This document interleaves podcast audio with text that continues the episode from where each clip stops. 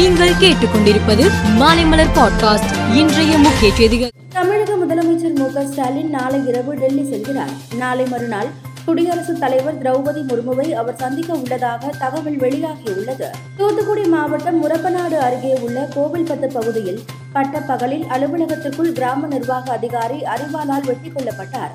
போலீசாரின் முதற்கட்ட விசாரணையில் தாமிரபரணி ஆற்றிலிருந்து மணல் கடத்தலை தடுக்க நடவடிக்கை மேற்கொண்ட விவகாரத்தில் கிராம நிர்வாக அலுவலர் லூர்து பிரான்சிஸ் படுகொலை செய்யப்பட்டது தெரிய வந்தது.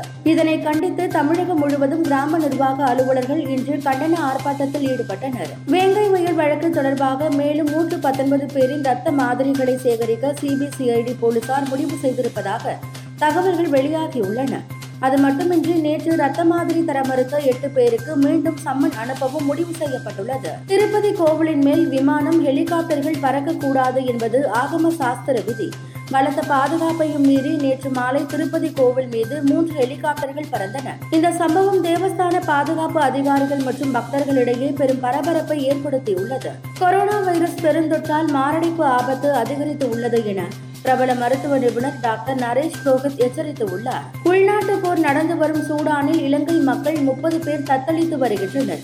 அவர்களை அங்கிருந்து பத்திரமாக மீட்டுக் கொண்டு வருவதற்கு இந்தியா உதவிக்கரம் நீட்டியுள்ளது.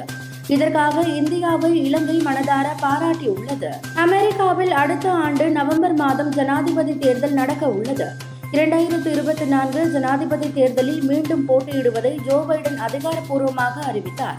அதேபோல் துணை ஜனாதிபதியான இந்திய வம்சாவளியை சேர்ந்த கமலா ஹாரிஸ் மீண்டும் அந்த பதவிக்கு போட்டியிடுவதாக அறிவித்துள்ளார் ஐபிஎல் கிரிக்கெட்டில் Chennai super kings Punjab kings இடையிலான லீக் ஆட்டம். வருகிற முப்பதாம் தேதி சென்னை சேப்பாக்கத்தில் உள்ள எம். ஏ. சிதம்பரம் ஸ்டேடியத்தில் நடக்கிறது.